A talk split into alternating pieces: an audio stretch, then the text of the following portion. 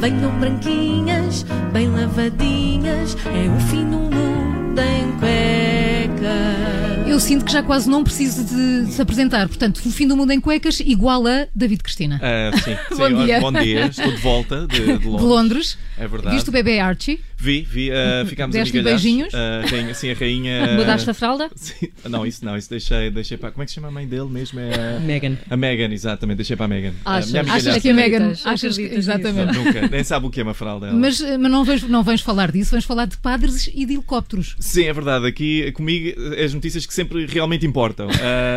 Bom, um padre, houve um padre que contratou um helicóptero para atirar água benta sobre a cidade de Buenaventura, ah, cobrindo assim uma grande área. Ah, eu imagino que o padre se inspirou nos pombos para fazer isto.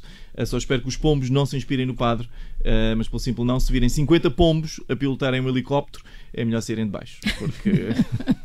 Pelo simples não, não é? Sim, mais seguro. simples. E tens alguma coisa a dizer sobre Pedro Costa, filho de António Costa? É verdade, isto é uma, uma notícia recente. Ahm, aparentemente, ahm, o filho de António Costa, Pedro Costa, convidou três amigos pessoais para assessores. Eu, para começar, nem percebo porque é que isto é notícia. Se é porque se é por convidar a família, é por convidar a família. Se é convidar amigos, é por convidar amigos.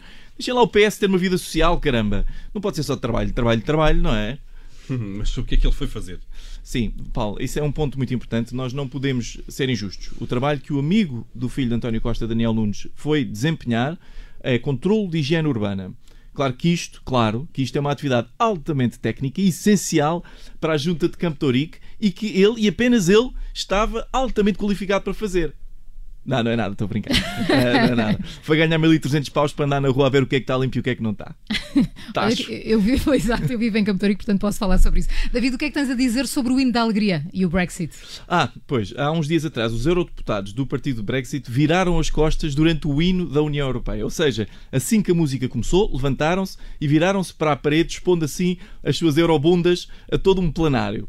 Ah, e vamos lá ver. Ah, se há muita coisa que eu quero ver num eurodeputado, é integridade, é dedicação, é inteligência, mas dispenso ver as suas almofadinhas sentadoras.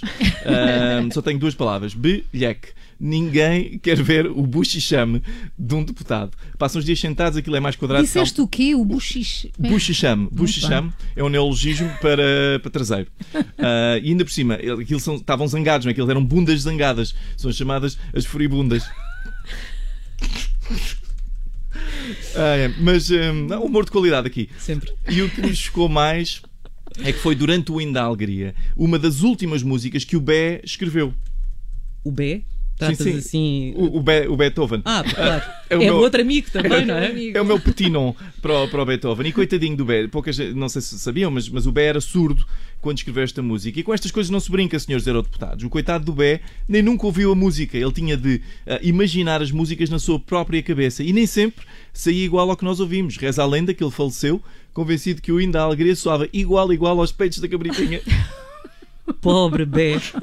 Está às voltas na tumba neste momento. Ah, mas apesar do hino da alegria até ser uma música animadita, os, os Brexits nem bateram um pezinho. Eu tenho que admitir, eu estava a ver aquilo no, no, no vídeo, a um dado instante eu estava convencido que enquanto eles estavam de costas, a qualquer momento, um deles ia começar a abanar a anca e depois os outros juntavam-se e de repente entrava o I Will Survive e aquilo descambava para um número musical do La Féria, com os deputados a arrancarem as calças de fatos, a lá stripper masculino, tudo com cueca com a bandeira do Reino Unido em lantejoulas por baixo. Mas não, ficaram só ali a olhar para a parede, porque tinham feito um compromisso que só se voltavam a virar quando a música acabasse. Pois bem, deixa a consideração da União Europeia. No próximo plenário, deixem a música tocar durante 3 horas. Os outros eurodeputados vão-se embora e eles ficam ali. Tu é que vais renovar as instituições europeias, está visto? É o fim do mundo em cuecas com o David Cristina. O fim do mundo